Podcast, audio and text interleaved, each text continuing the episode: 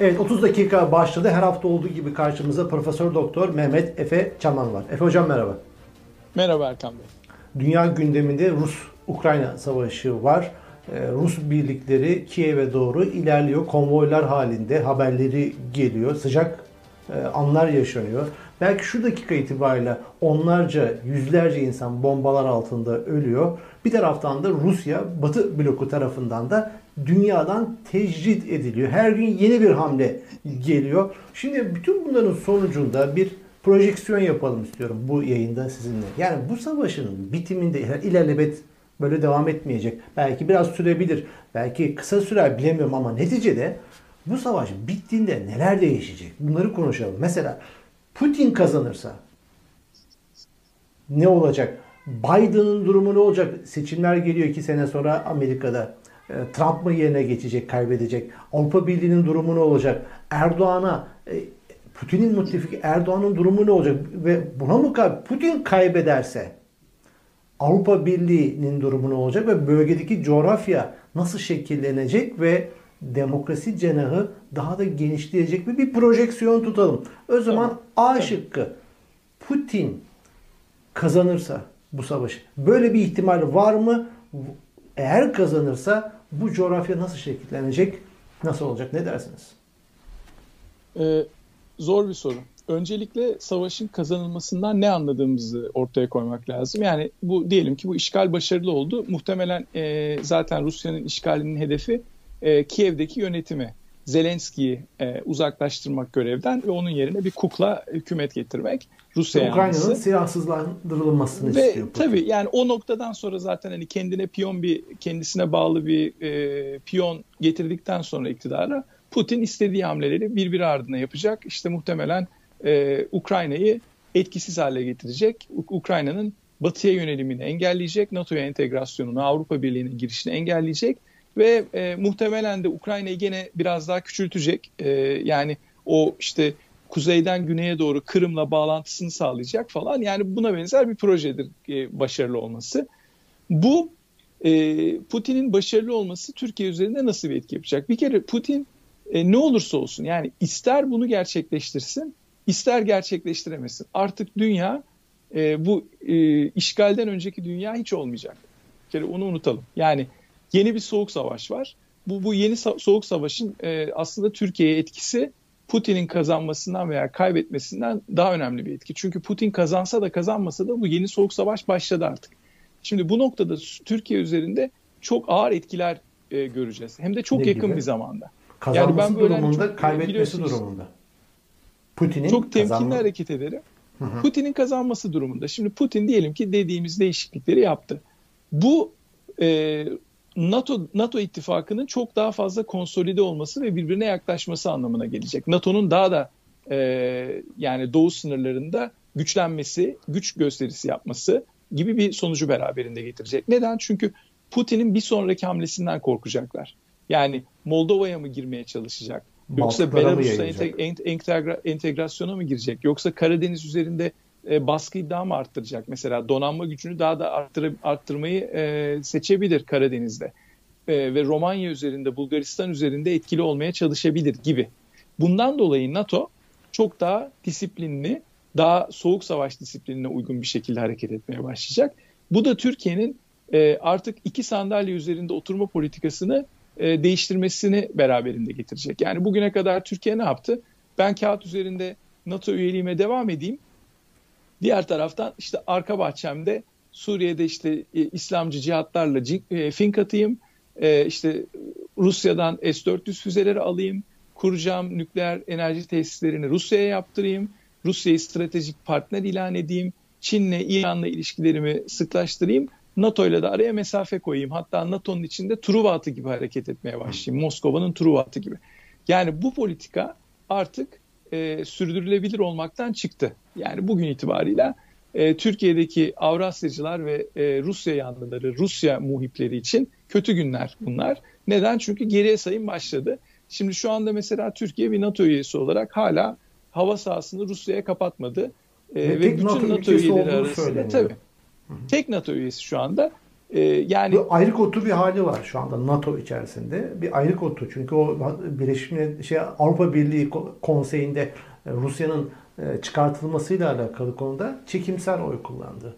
Ve bir ayrık Tabii. otu hali var. Bunlar çok önemli göstergeler. Sizin söylediğiniz noktalar çok önemli. Yani altını çizdiğiniz noktalar çok mühim. E, dolayısıyla Türkiye bu politikayı terk etmek durumunda kalacak. Neden yani terk sıkıştıracak mı Batı? Kalacak? Yani artık bir yol Tabii. ayrımı çünkü Biden da hiç mesela pek çok e, bu tür görüşmelerde savaşla ilgili pek çok liderle görüşüyor ama Erdoğan'la dünya lideri Erdoğan'la da hiç görüşmüyor bu konuda. Bu bir tavrın ifadesi mi? Tabii ki bu bir tavrın ifadesi. Yani Türkiye-Amerika Birleşik Devletleri ilişkileri tarihinde hiç olmadığı kadar kötü bir durumda şu anda. Amerika e, Türkiye'ye kesinlikle güvenmiyor. E, yani bir de şöyle bir durum var. Türkiye'deki NATO aleyhtarı iklim veya anti batıcı iklim, anti Avrupa Birliği iklimi sadece şu anki Erdoğan rejimiyle alakalı bir iklim değil. Yani e, CHP'ye baktığınız zaman, İyi Parti'ye baktığınız zaman, DEVA'ya baktığınız zaman, HDP'ye baktığınız zaman ben şu ana kadar çok gündemi iyi takip ettim. Yani e, hem bir dış politika yazarı olarak hem de aynı zamanda demokrasi insan hakları konusunda yoğunlaşmış bir insan olarak günü gününe takip ediyorum yapılan açıklamaları. Şu ana kadar tek bir tane NATO ile dayanışma açıklaması yok Türkiye'nin. Tek bir tane ya. Yani bir tane Allah'ın kulu da çıkıp demiyor mesela biz bir NATO üyesiyiz. İttifakımızla aramızda bir takım planlar var. İşte ittifakım ittifakla e, bir takım stratejik işbirliklerimiz var. Dolayısıyla buna uygun olarak Türkiye pozisyon alacaktır falan. Yani NATO'yu ağzına alan neredeyse vatan haini ilan edilecek Türkiye'de. Sol sağ, İslamcı, işte CHP, e, MHP, İyi Parti, e, hatta HDP hiç fark etmiyor. Dolayısıyla anti NATO'culuk, anti batıcılık ve anti Avrupa Birliği yaklaşımları korkunç derecede bir e, pazara, bir markete sahip Türkiye'de. Hiç kimse bu e, önemli marketi karşısına almak istemiyor Erkan Bey. Bu çok Hı. ciddi bir sıkıntı yani. Peki ihtimalleri hocam konuşuyoruz. Yani şimdi tamam. şu dönemde önce ihtimallere girmeden önce şunu diyorsunuz siz. E, Batı, NATO, Amerika, Avrupa Birliği Erdoğan artık bir tarafını seç baskısı yapacaktır diyorsunuz. Artık evet. bir yol ayrımına evet. geliyor. Peki evet. bunu de, belirli şey yaptıktan sonra ifade ettikten sonra Putin eğer bu savaşın sonunda Batı'ya diş geçirirse bu durumda Erdoğan artık bu ikili oynamasının dışında artık yeni e, yönü Kremlin, Çin, Kuzey Kore'ye doğru mu artık evrilecek ve artık elini daha mı kendisini daha mı güçlü hissedecek yeni otokratlar, diktatörler, rejimleri mi daha güçlenecek Putin bu savaşı kazanırsa?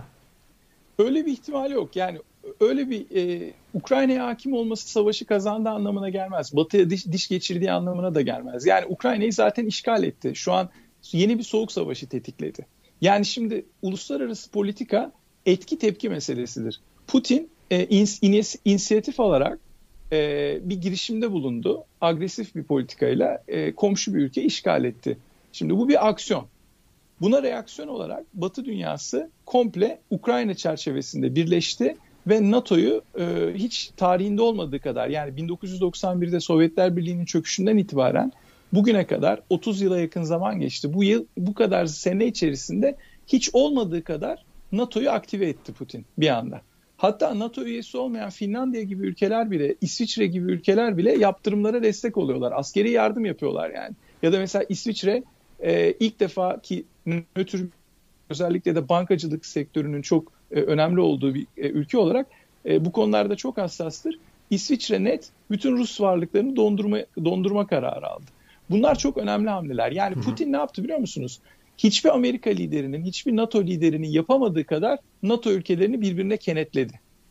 Şimdi böyle bir atmosferde Türkiye çok sırıtıyor. Neden Türkiye sırıtıyor? Çünkü Türkiye NATO'nun içinde bir truva atı. Şimdi siz diyorsunuz ki e, Ukrayna'da Ukrayna üzerinden Batı'ya diş geçirirse. Evet bir diş geçirme hadisesi var. Fakat bu çok böyle ölümcül bir diş, diş geçirme değil. Bu savaşın veya bu mücadelenin kazanı, kazananı da kesinlikle Rusya olmayacak. Bir güç dengesi oluştu şu anda. Rusya karşısında çok ciddi kenetlenmiş bir Batı dünyası buldu. Bu Batı dünyasına karşı harekete geçmesi mümkün değil. seçe, seçmek isteyeceği seçenek seçemeyeceği seçenek. Çünkü o seçeneği seçerse taktik nükleer e, silahlar kullanması gerekir. Taktik nükleer silahları eğer Rusya kullanırsa e, Amerika'nın ve NATO'nun da eli armut toplamayacak. Onlar da taktik nükleer Bunun silahlarla cevap verecek. sinyalini verdi Rusya. Fakat ama yani şunu, evet. Yani burada şunu söyleyeyim. Şimdi nükleer silah meselesinin sinyalini verdi ama ondan önce kullanmasını düşündüğüm bir kart vardı. Doğalgaz kartı. Avrupa Birliği evet. üzerinde. Bu kart öne evet. sürmedi. Direkt nükleere doğru atıf yaptı. Blöf veya değil. Bunu nasıl yorumluyorsunuz? Ha, o kartı zaten ileri sürmesine gerek kalmadı. Çünkü e, biliyorsunuz e, Almanya ile Rusya arasında inşa edilen e, boru hattı donduruldu. Yani bir şekilde iptal edildi. Bu noktadan sonra da inşa edilmez o artık yani. O kesin. Dolayısıyla Rusya'nın artık Avrupa'ya doğal gaz satma gibi bir lüksü kalmayacak. Rusya e, bütün elindeki imkanları yaktı. Yani Rusya'nın tek bir geliri var. Bakın Rusya hazinesinin devlet olarak tek geliri fosil enerji kaynakları. Rusya'nın ürettiği başka hiçbir şey yok. Yani işte bir takım e, madenleri ihraç ediyor. Bir takım hmm. makinaları daha böyle ikinci derecede gelişmiş endüstriyel e, gelişimini tamamlayamamış ülkelere ihraç edebiliyor. Ne uçak endüstrisi var ne doğru dürüst e, başka bir endüstrisi var. Makine kimya endüstrisi var. Yani Rusya gelişmiş bir ülke ama batıya batıyla karşılıklı bağımlılık ilişkisi kurabilmesi sadece hmm. doğal gaz ve petrol üzerinden. Peki. E şimdi Batı Rusya'nın doğal gaz ve petrol kartını yani restini gördü. Dedi ki tamam ben bunu göze alıyorum. Sen pazarın %10'una hakimsin. Ben de bu pazarın %10'undaki yani petrol üzerinden konuşuyoruz. Bunu göze aldım. Doğalgaz üzerinden de Almanya'ya korkunç baskı yaptılar biliyorsunuz. Almanya'da geri adım attı. Petrol yani doğalgaz boru hattını iptal etti veya dondurdum diyor ama yani aslında iptal etmek o. Rafa kaldırmak demek, iptal etmek demek. Yani 10 sene sonra, 15 sene sonra artık gündeme gelir tekrar bu doğalgaz boru hattı. Dolayısıyla bu noktadan sonra Rusya'nın elinde başka bir koz yok. Rusya'nın elinde başka bir koz kalmadı. Yani Rusya artık bundan sonra Çin'le veya işte doğusunda olan, güneyinde olan ülkelerle daha fazla ticari ilişkilerini genişlete, genişleterek Batı pazarından kaybettiğini telafi etmeye çalışacak. Ama yani Rusya çok büyük zararda. Bakın Rusya'nın elinde 600 milyar 600 milyar Amerikan doları olarak 600 milyar dolar e, bir varlık var. Doğal gaz ve petrol gelirlerinden elde ettiği. Bugünkü savaşta benim okuduğum kaynaklar eğer yanıltmıyorsa günde 1,5 ila 2 milyar dolar harcıyor bugünkü savaşta. Yani şimdi siz hesap edin. Belli bir bütçesi var. Bu bütçeyi arttıramayacak artık doğalgaz satamayacağı için. Ve bu hmm. 600 milyardan her gün 1,5-2 milyar dolar eksiliyor. Ve Rusya yani korkunç... E, dayanamaz mı diyorsunuz ekonomik anlamda? E yani dayanabilir mi? Ortada bir matematik var. Dayanabilme Hı. şeyi kapasitesi belli. Ha bunu. Ukrayna üzerinde seferber ederek Ukrayna'yı kontrol edemez demiyorum. Bakın Kiev'e kadar dayandı. Bu savaşın neticede galibi muhtemelen Rusya olacak. Ama bu savaşı kazanmak demek Rusya'yı Rusya'nın kazanması anlamına gelmiyor. Rusya çok daha kırılgan bir ülke haline geldi.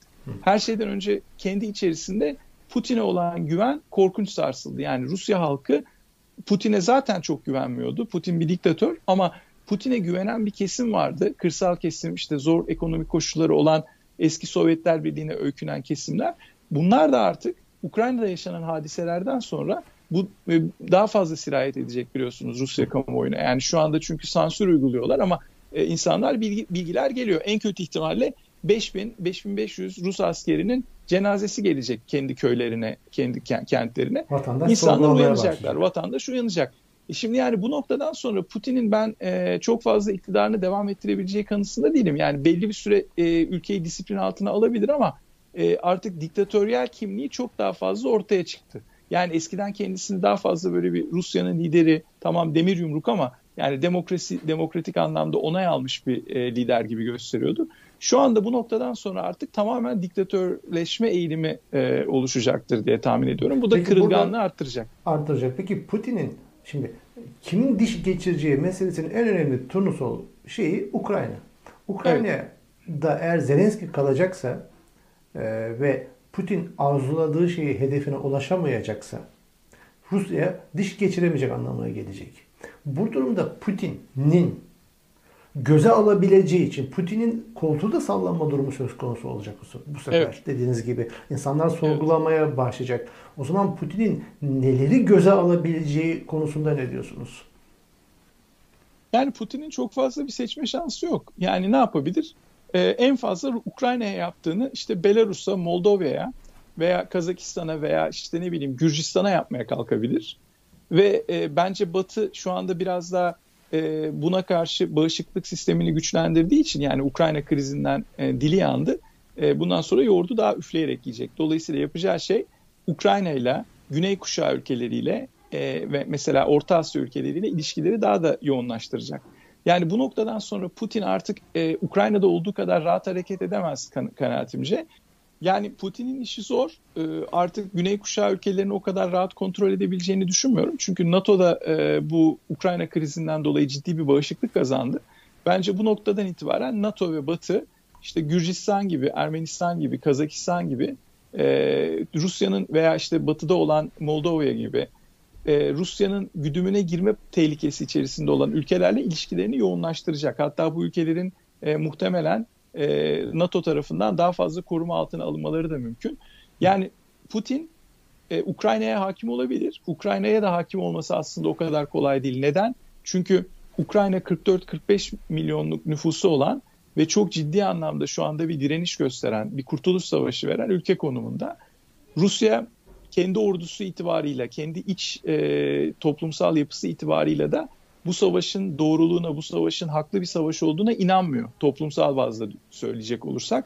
Bu da moral perspektif Ama elimizde hocam çok sağlam anketlerde yok yani. Şu anda biz evet meydanlarda Rus halkının bir takım mitinglerini görüyoruz ama e, elimizde Rus halkı gerçekten bu savaşı ne kadar istiyor, ne kadar istemiyor elimizde bir bilimsel veri de yok. Yani yani Rusların eği bütün eğitiminde e, Ukrayna ve Kiev, Kievskaya Rus devleti oradan çıkışlar açısından çok anlamlıdır Ukrayna. Yani Ukrayna'sız bir Rusya bilinçaltı açısından, Rusların bilinçaltı, bilinçaltı açısından. Bilinçaltı olarak bu sadece Putin gibi nasyonalizmi oynayan liderlerin öne sürdüğü bir takım şeyler. Bu şuna benziyor yani Tanrı Dağı kadar Türküz, işte Hira, Hira kadar da Müslümanız de, demeyle aynı şey. Yani gidip Hira'yı fethetmek veya Tanrı Dağı'nın olduğu bölgeleri e, almak ayrı bir olay.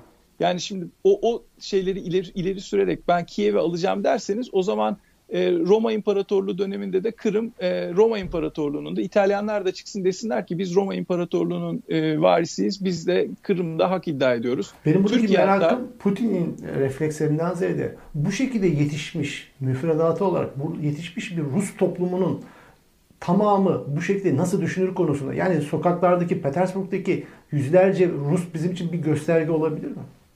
Bir örnek vereyim size. Gösterge olabilir. Neden diyeceksiniz? Şimdi Ukrayna'nın nüfusunun çok önemli bir bölümü etnik Rus.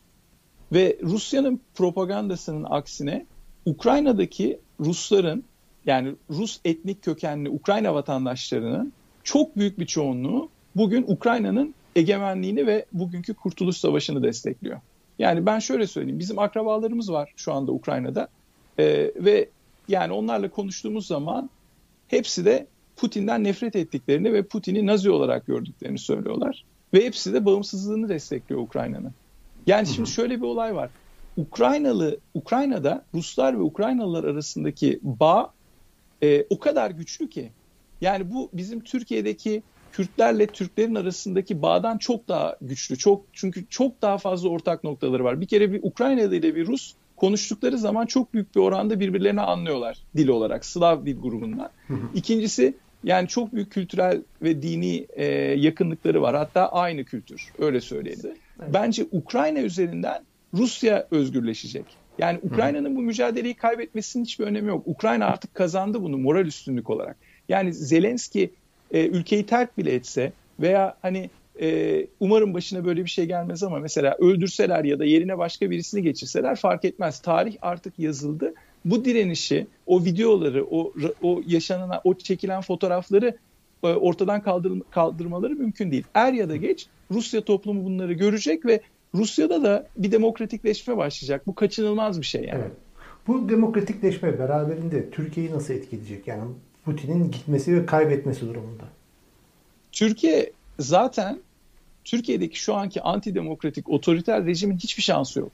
Bu, bu atmosferden sonra bakın ben hep temkinli konuştum. Hep diyordum ki ya bakın bu 10 yıl 20 yıl devam eder. Şu anda ben çok net bir şey söyleyeyim mi? 1-2 sene içerisinde yıkılacak Türkiye'deki rejim. Ben çünkü hep onu daha önce yazılarımda ve televizyon programlarında da açıkladım. Dedim ki bakın dış belirleyiciler, dış konjonktür değişirse radikal bir şekilde rejim üzerinde çok ciddi etkisi olur. Türkiye bugün öyle olduğu yerde kalabilecek bir rejime sahip değil. Bu rejimin altındaki halıyı çektiler artık. Yani bu rejimin hiçbir desteği yok. Bu rejim aldığı desteği daha çok Rusya'dan ve o Rusya'nın olduğu Avrasyacı Lig'den alıyordu. Şu anda artık bunların Türkiye ile uğraşacak birincisi vakitleri yok, ikincisi imkanları yok. Üçüncüsü öyle bir dünya ortaya çıktı ki bu yeni soğuk savaş içerisinde Türkiye'yi Rusya'nın güdümüne bırakmayacak Batı. Bu bir kesin. Yani şu anda bakın göreceksiniz yavaş yavaş yumuşatma hamleleri yapıyorlar. Diyorlar ki işte boğazlardaki durumu tekrar gözden geçireceğiz. İlk önce diyorlardı ki askeri operasyon bakın savaş demeye başladılar. Yarın öbür gün göreceksiniz Türkiye hava sahasını kapattı diye haber geçecek falan. Yani kademeli olarak. Ama bu Türkiye'deki koalisyonu bozacak. Çünkü Erdoğan pragmatik bir adam. Onun umurunda bile değil. Yani o iktidarda kalmak için e, her yerle işbirliği yapar. O her yere dünden hazır. Fakat Erdoğan'ı iktidarda tutan Avrasyacı ve derin devlet kanadı Rusya'ya oynadı. Şimdi bu adamlar Türkiye ordusundaki bütün amirallerin, generallerin %50'sini sırf batıcı oldukları için hapse tıktılar. Şimdi devir döndükten sonra, devri daim oluştuktan sonra tekrar demokrasi gelince zannediyor musunuz o içerideki subayları falan tutabilecekler? Eften püften sebeplerle o insanları içeri attılar, darbecilikle suçladılar. Bunun bir geri dönüşü olacak ve bu Türk Silahlı Kuvvetleri'nde çok büyük çalkantılara sebep olacak. Rejimin zaten üzerinden geçecek. Yani bu olay bakın Türkiye'de çok ciddi demokratik aydınlık bir geleceğe yönelik kapı açılacak. Ha bu sosyolojik anlamda bir günde olmaz. Uzun sürer ama başlangıç olacak ve Türkiye e, şu anki bu rejimden de bu dış konjonktür nedeniyle de daha kolay kurtulacak. Ben Peki bunu son... net söylüyorum. Yani bu bir ihtimal Hı. değil. Bu çok net bir bilgi. Oraya bence. doğru gidiyor. Peki son evet. olarak S-400'ler meselesi de artık daha bir e, sorgulanır olacak mı? Türkiye'deki varlığı açısından Amerika ve S, Batı S-400'leri S-400'leri depodan çıkarırlarsa de, depodan bile çıkarırlarsa yani aktive edilmeyi bırakın depodan çıkarırlarsa o S-400 füzelerin üzerine tek tek bugünkü yönetimdeki olan insanları bağlayıp fitili ateşler NATO. O kadar net söylüyorum size yani.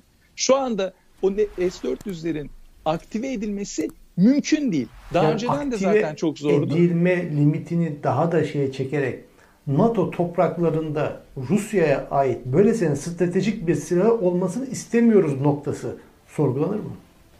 Bakın ben size şunu söyleyeyim. Zaman veriyorum. Bu programı devam ettireceğiz e, ömrümüz olduğu müddetçe. 365 gün içerisinde yani bir yıl diyelim 365 gün içerisinde S-400'lerin çözüme kavuştuğunu göreceksiniz. Ya ve şöyle bir çözüm olacak yani NATO'nun istediği çözüm olacak. Amerika baştan beri şunu söylüyor. Koyun bir depoya orada dursun hiçbir zamanda açmayacağınızı garanti edin. Bu açıklama gelecek Türkiye'den. Ben 365 gün dedim ama bu çok daha kısa bir süre içerisinde olacak. Ben gene de ama ihtimal kapısını biraz e, açık tuttum yani. Evet programımızın sonuna geldik. Mehmet Efe Hocam teşekkür ediyorum. Haftaya tekrar görüşmek üzere. Ben çok teşekkür ederim Erkan Bey. Görüşmek üzere.